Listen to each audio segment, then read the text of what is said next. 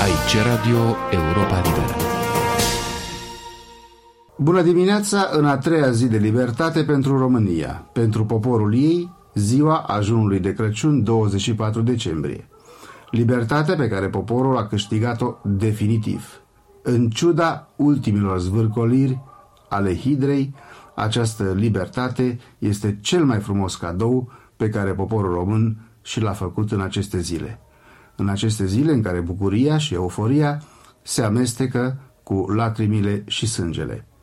A fost recâștigată însă demnitatea. Oamenii au fețe normale, ne spunea cineva care a vorbit la telefon cu Bucureștiul, și-au regăsit firea, surâsul, seninătatea, totul de parcă oroarea ultimilor ani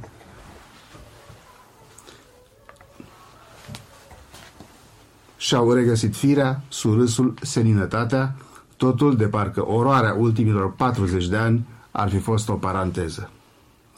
La București, cu excepția zonei în care se dau luptele, oamenii s-au dus ieri la lucru, așa cum vor face probabil și astăzi.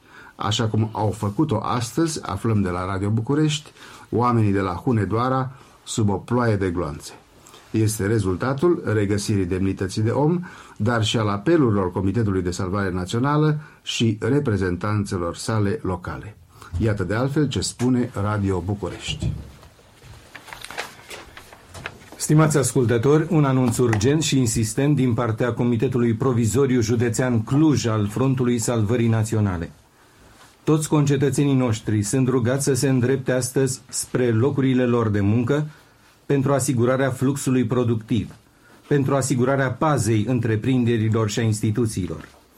Astăzi este pentru noi, chiar dacă este zi de sărbătoare, chiar dacă este zi de cinstire a morților Revoluției, chiar dacă este ajun de Crăciun, în același timp e zi de muncă, zi de veghe, zi de luciditate, de comportament, de mare demnitate.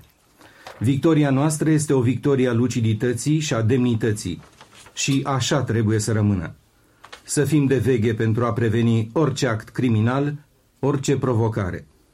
Vă informăm că mijloacele de transport în comun din Cluj funcționează normal. Așadar, nu uitați, astăzi este zi de muncă și de veghe. Geru Ionescu în Cehoslovacia, Václav Havel va deveni președintele țării.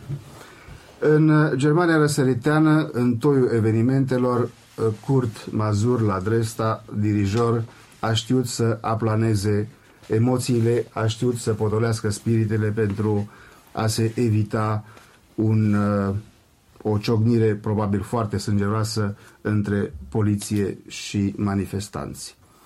Unul din personajele cheie, unul, unul din personajele centrale ale mișcării din Germania răsăriteană a fost scriitorul Stefan Heim. Multă lume l-a ascultat și a știut să tragă foloase de pe urma celor spuse. În România, Ana Blandiana a fost pusă la index pentru o poezie, Motanul, care astăzi am spune probabil Șobolanul. Mircea Dinescu a devenit din ce în ce mai cunoscut în străinătate, a devenit un port drapel al disidenței românești, al opoziției față de blestemata clică Ceaușescu. Mircea Dinescu și Ana Blandiana fac parte în prezent din Consiliul Provizoriu al Frontului Salvării Naționale. Cum ai vedea rolul intelectualului în politică? Nu numai Mircea Dinescu și Ana Blandiana fac parte din acest Consiliu, ci pe lista pe care o avem mai figurează și Doina Cornea, Dan Deșliu, Aurel Dragoș Munteanu, Silviu Brucan, Ion Caramitru, Domocoș Gheza și alții probabil, transcriere nu sunt întotdeauna corecte, nu putem descifra toate numele, sunt probabil și alții. De asemenea, ne se spune la sfârșitul acestei, acestui comunicat a Radioului București că lista rămâne deschisă. Așteptăm încă de mâine propuneri din partea tuturor categoriilor și forțelor sociale care au luptat. Da, cred că această propunere este profund justă. Voi începe cu ea. Toate categoriile sociale e bine să fie reprezentate în acest Consiliu uh, Provizoriu al Frontului Salvării Naționale, pentru că în fiecare categorie socială sunt oameni de, foarte competenți care au de spus multe lucruri despre profesiunea lor. În ceea ce privește pe intelectuale, eu am, remarcăm firește numărul mare de poeți și de scriitori. Uh, toate aceste nume sunt numele unor oameni care s-au împotrivit. Nu, nu mai trebuie prezentați. Nu? Sigur, Mircea Dinescu în momentul de față are uh, o audiență internațională pe care nu are niciun altul. Grație articolul sale scris în Liberation, grație faptului că a fost traduse, aceste articole au fost traduse și în limba germană și în limba germ- engleză, au apărut în mari reviste, grație faptului că s-a vorbit despre el la târgul de carte de la Frankfurt, Mircea Dinescu este un un personaj foarte cunoscut astăzi în lume și în special în uh, Germania. Care își poate asuma un rol politic? Mircea Dinescu și-ar putea asuma acest politic. Nu depinde decât de ei, de toți acești scriitori, poeți, nu? Uite, actori, Ion Caramitru, îl văd aici, Sergiu Nicolaescu, uh, nu depinde decât de ei să-și, uh, să-și asume un rol politic în viitoarea, în prezentul Consiliu. Nu e mai puțin adevărat că nici unul dintre toți acești scriitori, din toate personalitățile care fac parte din acest Consiliu, nu are suprafața internațională a lui Václav Havel. Adică noi nu suntem Situația din România nu seamănă cu aceea de nicăieri, din toate punctele de vedere. Nici în Revoluția aceasta că a avut, schimbarea în România este altfel. Nu cred că trebuie să urmăm o regulă din acest punct de vedere. Adică, exemplul Ceoslovacii este Uh, special, uh, nu știu dacă el va fi urmat și nu cred că va fi urmat de români. Nu avem un Havel în România. Dar uh, putem să remarcăm că această prezență este benefică pentru că toți acești oameni sunt oameni luminați, oameni care au idei democratice și îmi repet ideea aceea că în acest Consiliu trebuie să intre din toate categoriile sociale. Nu sunt aici foarte mulți oameni de pildă din învățământ. Reformele învățământului sunt necesare, tot atât de necesare ca și reformele economiei. Trebuie făcute lucruri urgente pentru salvarea, pentru salvarea uh, generațiilor care sunt astăzi în școli. Trebuie făcut cât de repede ceva pentru ca cei care sunt pe terminatele școlii să nu iasă niște semeni analfabeți ca cei care au ieșit în anii trecuți. Sunt foarte multe lucruri de făcut. Dar cu timpul acest comitet provizoriu vor exista alegeri libere, nu? acest comitet provizoriu se va transforma poate într-un guvern, vor exista, se, va, se, va recrea, se vor recrea niște structuri și niște instituții care astăzi sunt la pământ și care, într-adevăr, și după opinia mea, trebuie curățate aproape integral de toți factorii existenți în ele. Pentru că ministeriile noastre sunt pline, nu numai ministerele, și universități, în, universi- în conducerea universităților. Rectorul universității este Dodu Balan. Dodu Balan este o, Ion Dodu Balan, o nulitate absolută. A ajuns în acest post grație exclusiv familiei Ceaușescu. În facultate, studenții râd de el. Nu? Sunt goluri mari, rectorul universității. Trebuie aceste instituții să capete conducătorii care să le facă cinste și care să reprezinte e foarte important la toate nivelurile societății românești. Și probabil că așa se va întâmpla. Se va întâmpla ca fiecare întreprindere, fiecare instituție să-și realeagă conducerile. O, Asta o va... secundă, o foarte importantă informație care o primesc chiar acum. S-a anunțat acum câteva minute de la Iași că securitatea și miliția au predat armele. Armata a preluat controlul totul este în ordine la Iași, Radio Iași și-a reluat activitatea. Da, deci revenim, va trebui să apară un guvern în săptămânile următoare. E o schimbare fundamentală care se va produce aici. Faptul că există atâția scriitori aici, l-am uitat și pe domnul Cosgheza, unul dintre scriitorii maghiari, cei mai buni prieteni ai românilor și care a fost tot timpul solidar cu toți scriitorii români protestatari, domnul Cosgheza. Uh, în primul rând l-a ajutat enorm și pe uh, Mircea Dinescu, dar cu toți scriitorii protestatari, domnul Scoșgheză a fost un foarte bun prieten. Deci, uh, schimbări, prezența intelectualilor este benefică, totul este ca acest front să adune în jurul lui toate categoriile sociale. Șebanovescu? Aș vrea să mai spun un lucru. Dacă în România nu se poate vorbi de un Václav Havel, este pentru că în România nici nu au existat măcar o umbră de condiții pentru ca Václav, un Václav Havel, Václav, Václav Havel să fi putut apare nici măcar sub formă de embrion. Gradul de teroare din România nu poate fi comparat cu regimul polițienesc din Cehoslovacia. În consecință, am convingerea că printre scriitori și poate chiar și Mircea Dinescu vor apare de acum încolo și capete luminate din punct de vedere politic.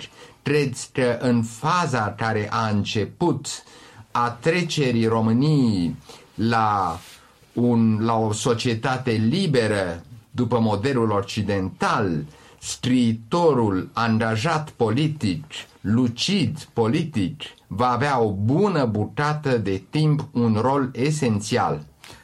Aș vrea să adaug ceva în sprijinul un, nu, tău, Șerban Orescu și în general asupra temei respective.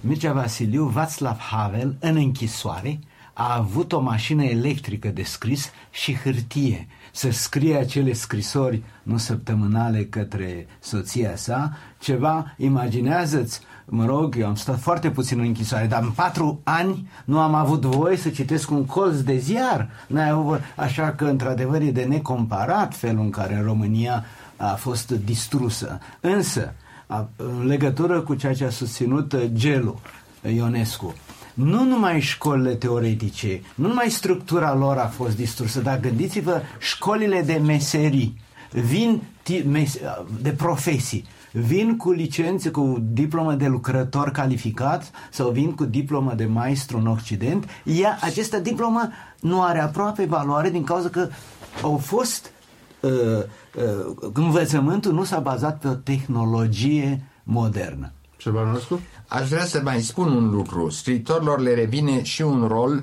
foarte important în opera de curățire morală care începe acum. Cred că în mijlocul lor se află un număr foarte mare de persoane care au avut drept la publicitate, oameni lipsiți de talent, colaboraționiști ai regimului, lingăi ai regimului, oameni al căror inventar a fost făcut de altfel de Ierunca într-o antologie a, miș- a minciunii tipărită lună de lună. Cred că o reevaluare a valorilor despre care a vorbit și Ion Iliescu în programul lui trebuie să, se, să fie marcată printr-o punere la index și prin stigmatizarea acestor oameni nedemni de dreptul de cetățean. Uh, Tomi Bărbulescu, ai venit cu o notă. Fii drăguț și citește. Să nu e vorba de o notă, sunt o serie de scurte telegrame, dar să spunem notă. Marea Britanie trimite ajutoare medicale de urgență, inclusiv instrumentar pentru transfuzii și tratarea rănilor împușcate. Ministerul de Externe israelian a oferit ajutor medical asociației cer iertare, Asociația Medicilor Israelieni întocmește liste cu voluntari care să participe la această punte aeriană medicală. De la Stockholm se anunță că guvernul suedez a alocat 20 de milioane de coroane sau 3 milioane și 100 de mii de dolari pentru ajutor de urgență în medicamente și alimente. Postul de radio maghiar a afirmat sâmbătă că grănicerii români nu au permis intrarea ajutoarelor maghiare în țară. Ministrul de externe Iugoslav Budimir Loncar a pus în vedere ambasadei de la București să ia legătură cu Frontul Salvării Naționale și să-i transmită acestuia sprijinul Iugoslaviei, citez, în curajoasa luptă a poporului român pentru democrație. Socialdemocrații, una dintre grupările influente ale opoziției din Ceoslovacia, a dat o declarație prin CTK în care condamnă cu hotărâre brutalele represiuni ale regimului stalinist din România, salută căderea dictatorului și urează poporului român numai succese pe calea către o societate democratică. Ministerul de Externe olandez îl citează pe ambasadorul român Constantin Stătescu, potrivit căruia întreg Ministerul de Externe român stă ferm alături de noul regim de la București și că el însuși, adică Stătescu, se consideră un reprezentant al noii conduceri. Misiunile diplomatice românești din Iran, Israel, China, Libia, Elveția, Iordania, Suedia, Turcia, Grecia, Polonia, Spania, Italia, Franța, Berlinul Răsăritean și Bangladesh și-au dat adeziunea la Comitetul Salvă, la Frontul Salvării Naționale, care a preluat conducerea după răsturnarea călăului de la București. Atât am avut să vă spun pentru moment. Uh, în continuare, Șerban Orăscu. Ieri la televiziune am putut vedea de pildă pe ambasadorul român în Elveția, Gheorghe Dolgu, aderând la noul regim de la București. Și m-am bucurat. Foarte bine a făcut. Dar mi-aduc aminte cum acest Gheorghe Dolgu, cu, câțiva, cu câteva luni în urmă, fiind întrebat despre profesorul Mazilu și ce îi se întâmplă profesorului Mazilu la București, a răspuns – nu cunosc niciun profesor Maziru la București. Același Dolgu, întrebat cu 2-3 ani în urmă, ce se întâmplă cu Liviu Bota? De ce nu poate el? Liviu Bota era tot așa un expert al Națiunilor Unite și regimul de la București nu-i dădea pașaportul să întoarcă la post. Ce se întâmplă cu Liviu Bota? Tot Dolgu încerca să inducă în eroare organele ONU la, la Geneva. Nu cunoaștem niciun caz Liviu Bota.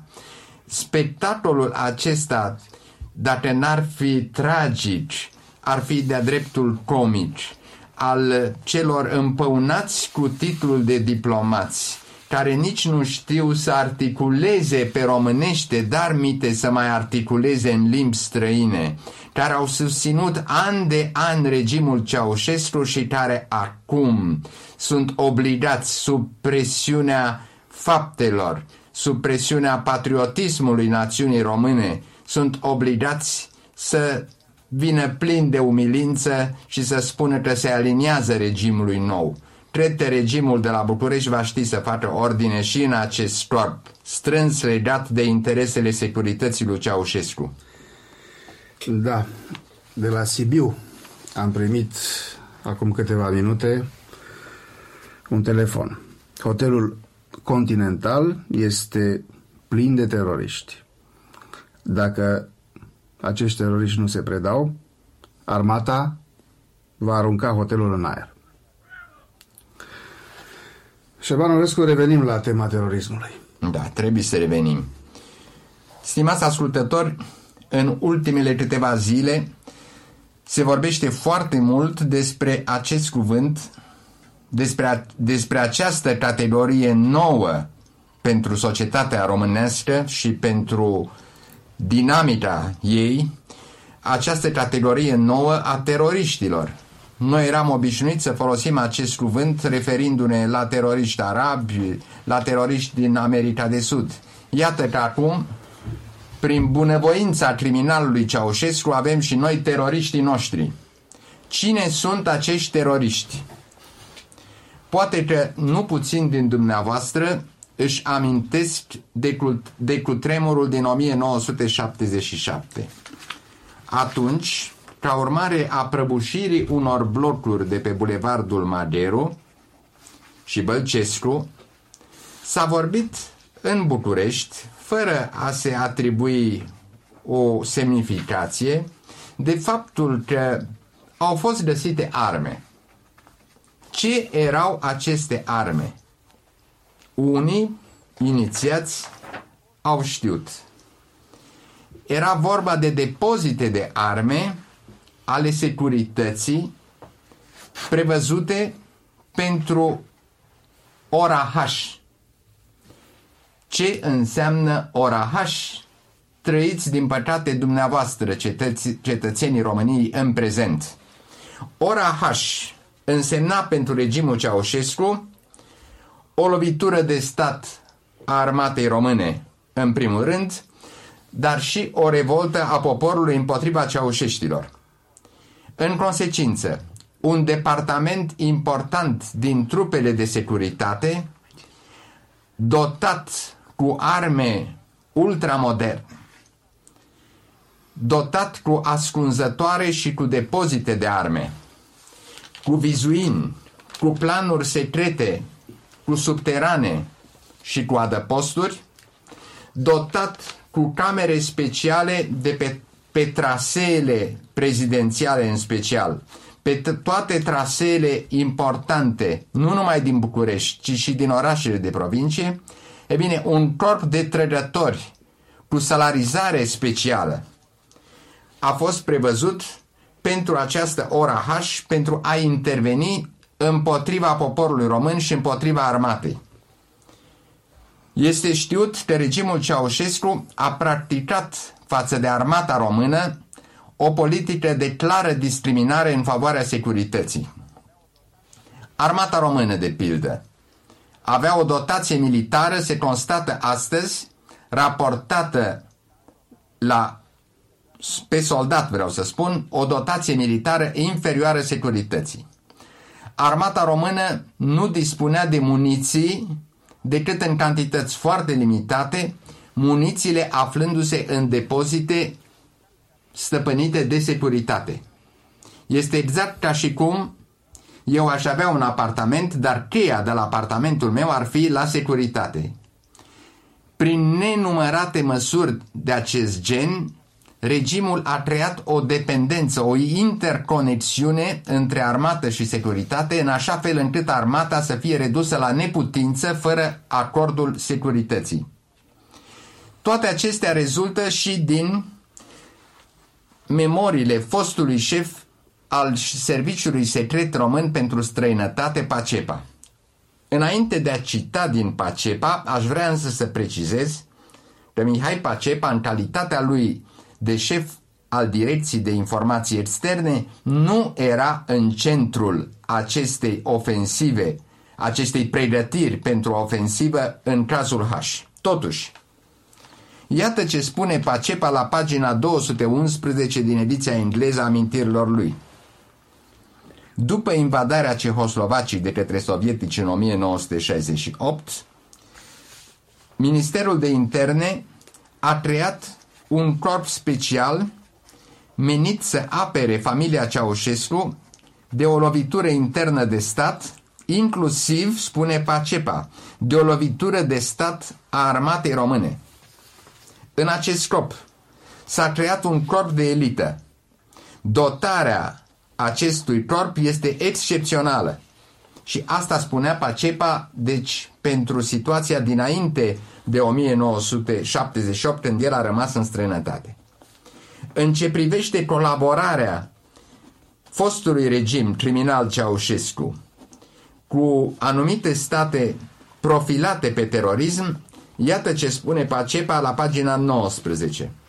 În 1976, Ceaușescu a făcut un schimb de experți în terorism cu ajutorul specialiștilor în terorism ai Organizației pentru Eliberarea Palestinei, Direcția de Informații Externe condusă pe atunci de Pacepa și-a îmbunătățit considerabil componenta externă bazat componenta externă teroristă prin serviciul numit ZZ, ultima literă a alfabetului reprezentând soluția finală.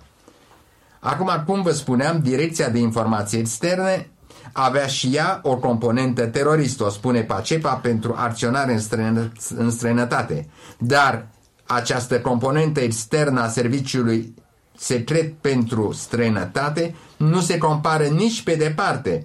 Serviciile interne ale securității cu componentă teroristă erau, se înțelege de la sine, mult, mult mai dezvoltate. Citez în continuare din Pacepa.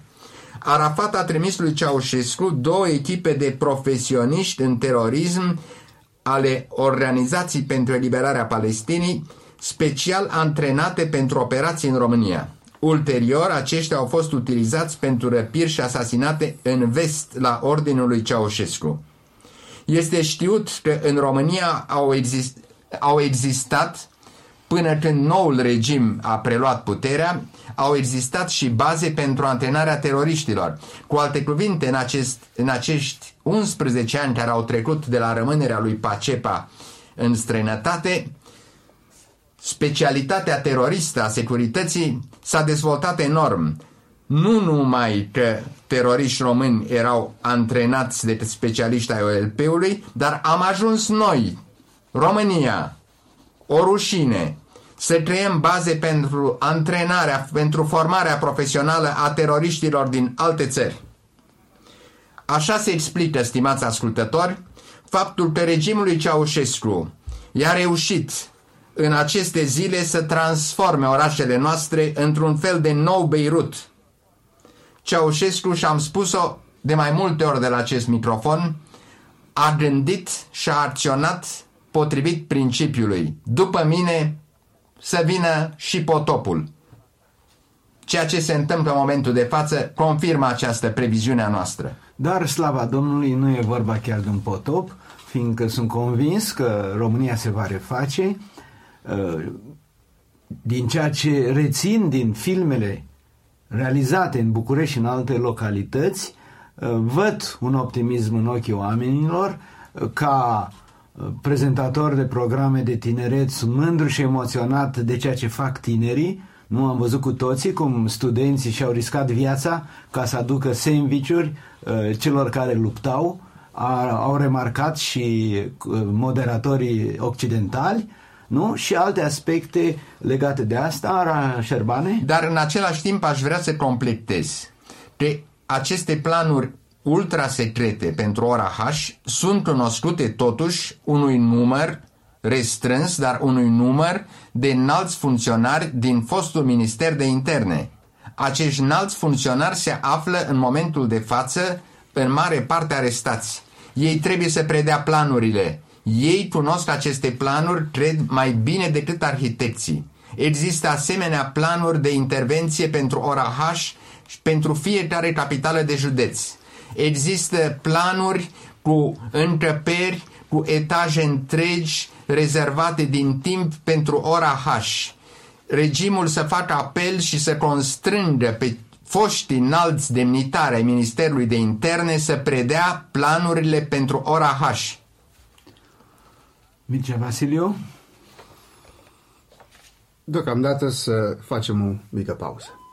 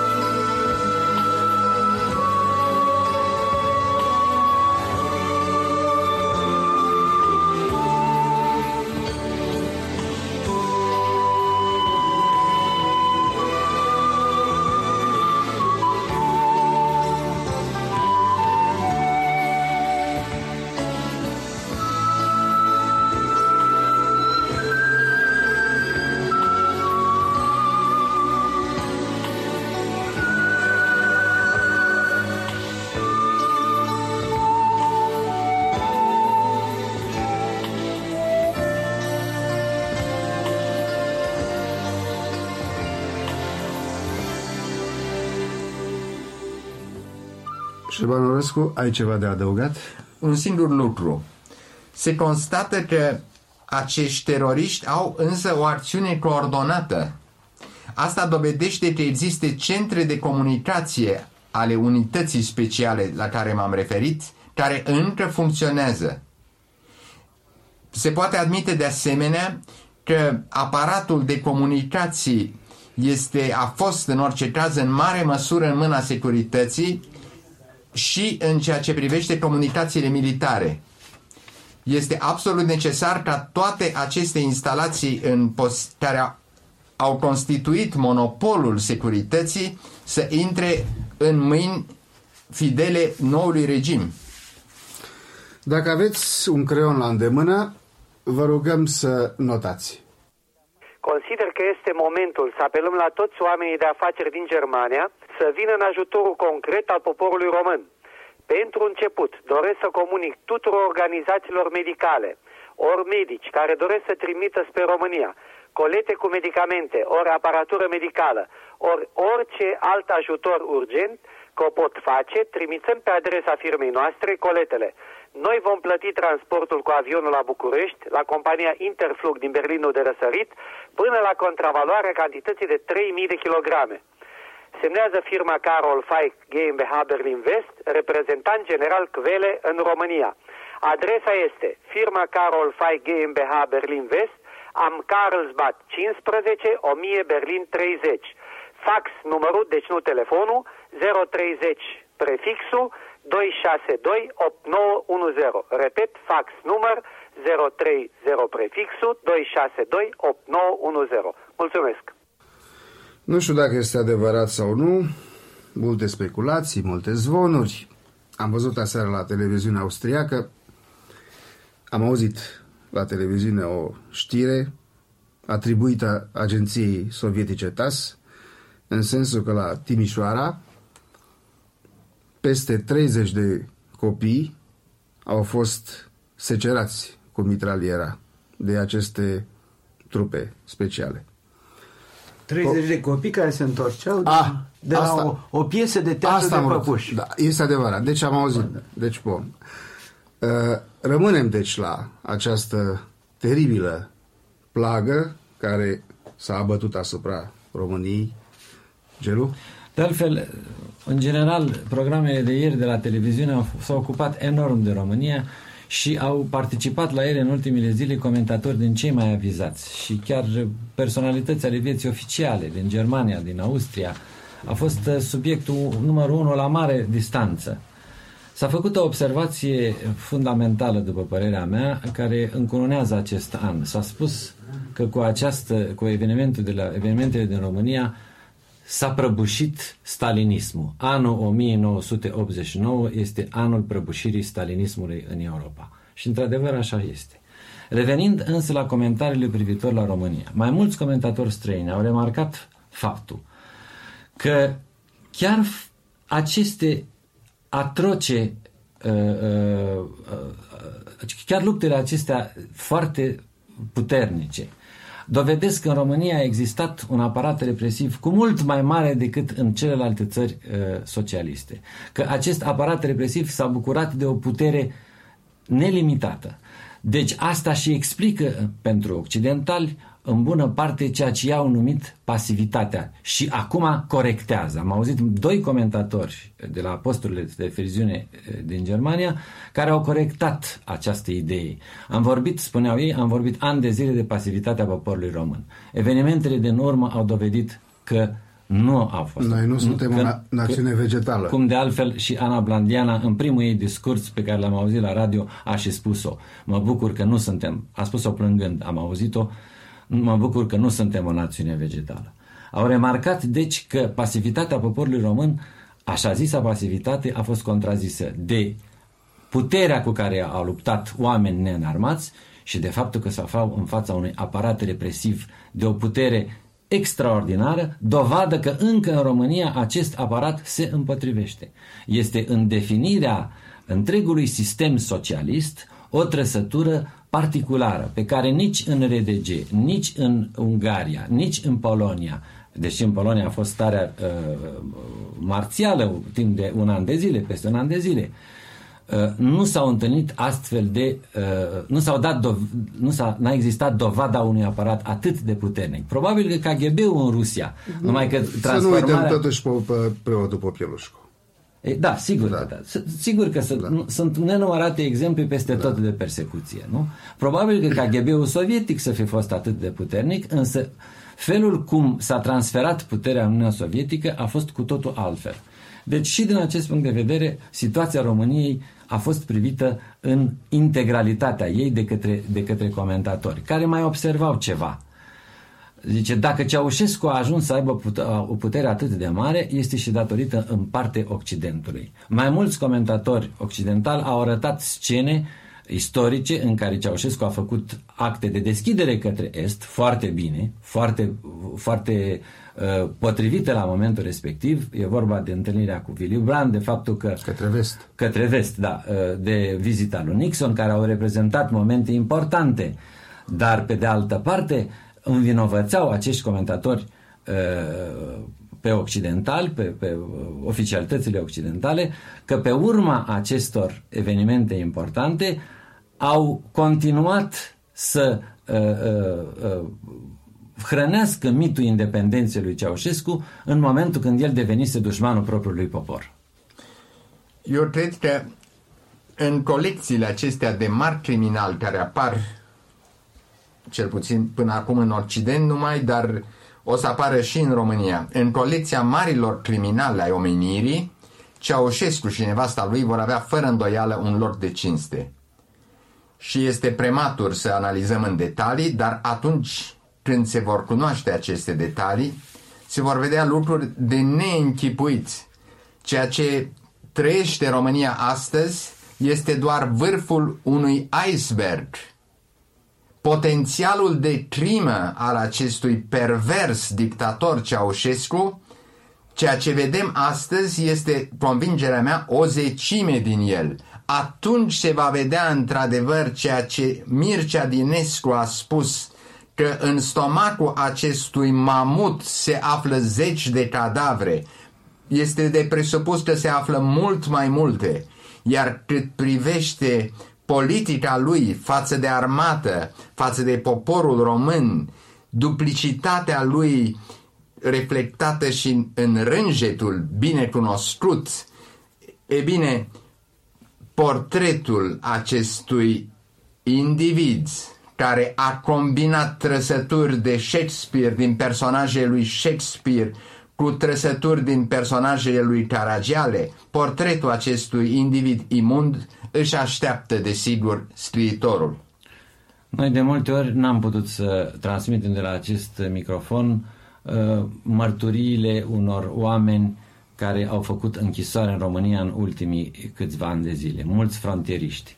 Am avut ocazia să vorbesc cu un grup de frontieriști, ve- adică frontieriștii sunt acei care au încercat să treacă ilegal frontiera. Mulți dintre ei au reușit, mulți dintre ei, cum știu, au, au fost împușcați.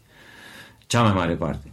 Uh, Din cei care au ieșit au povestit lucruri atroce de, despre închisorile din România, despre execuțiile din închisorile la Galați. Probabil că sunt nenumăr... Noi nu, nu le-am putut transmite pentru că uh, nu- oamenii nu puteau să-și dea, uh, uh, să-și uh, decline identitatea, să-și uh, demaște identitatea pentru că uh, familiile lor puteau fi persecutate în țară și atunci în chip anonim noi nu le putem da. Eram împotriva regulamentului nostru de funcț- funcționare. Se vor dovedi acum, vor apare dosare și cărți întregi despre numărul imens de crime care uh, stă în, în cârca un, acestui regim care se sfârșește în aceste zile. De aceea nu putem decât să repetăm apelul să nu se distrugă arhivele, să nu se distrugă arhivele, să nu se distrugă nicio dovadă care poate conduce la incriminarea criminalilor și acoliților lor.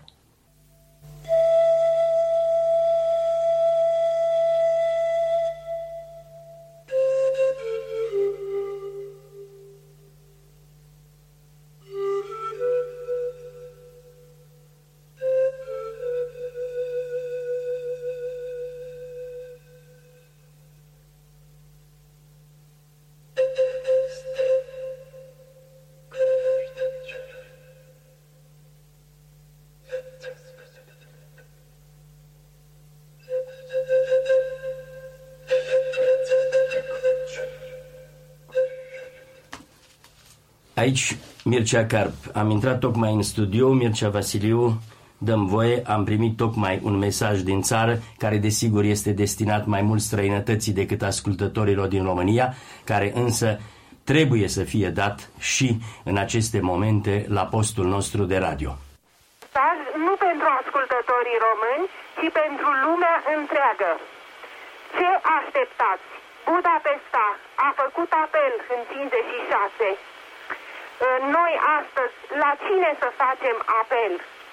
Consiliul de Securitate ce așteaptă ca să se întrunească de-abia marți, când noi de o săptămână luptăm cu mâinile goale? Până marți s-ar putea să nu mai existe nimic pe acest teritoriu, pentru că poate fi, pot fi bombardate lucruri, sau nu bombardate, că ăștia sunt pușcați teroriști ăștia, pot să uh, facă să explodeze uh, rafinării, uh, centrul ăsta atomic de la Măgurele, adică uh, practic astea pot deveni niște bombe. Uh, deci puterea lor este mai mare decât numai pușca aceea din mână. Nu mai spun de puterea lor psihologică, pentru că nu știm de unde apar. Sunt îmbrăcați ca și noi, nu-i putem recunoaște când se mișcă printre noi. Uh, deci reiau, ce așteaptă Consiliul de Securitate? Nu este rușine să stea până marți cu mâinile în sân? Ei în timpul ăsta mănâncă și dorm acasă și petrec Crăciunul? Vrem și noi să petrecem Crăciun. Este primul nostru Crăciun liber și îl petrecem în sânge. Suntem pe străzi cu mâinile goale împotriva unor oameni înarmați. Nu avem nici pietre să dăm în ei, pentru că Bucureștiul este asfaltat măcar atâta de-am putea face, să dăm cu ceva în ei.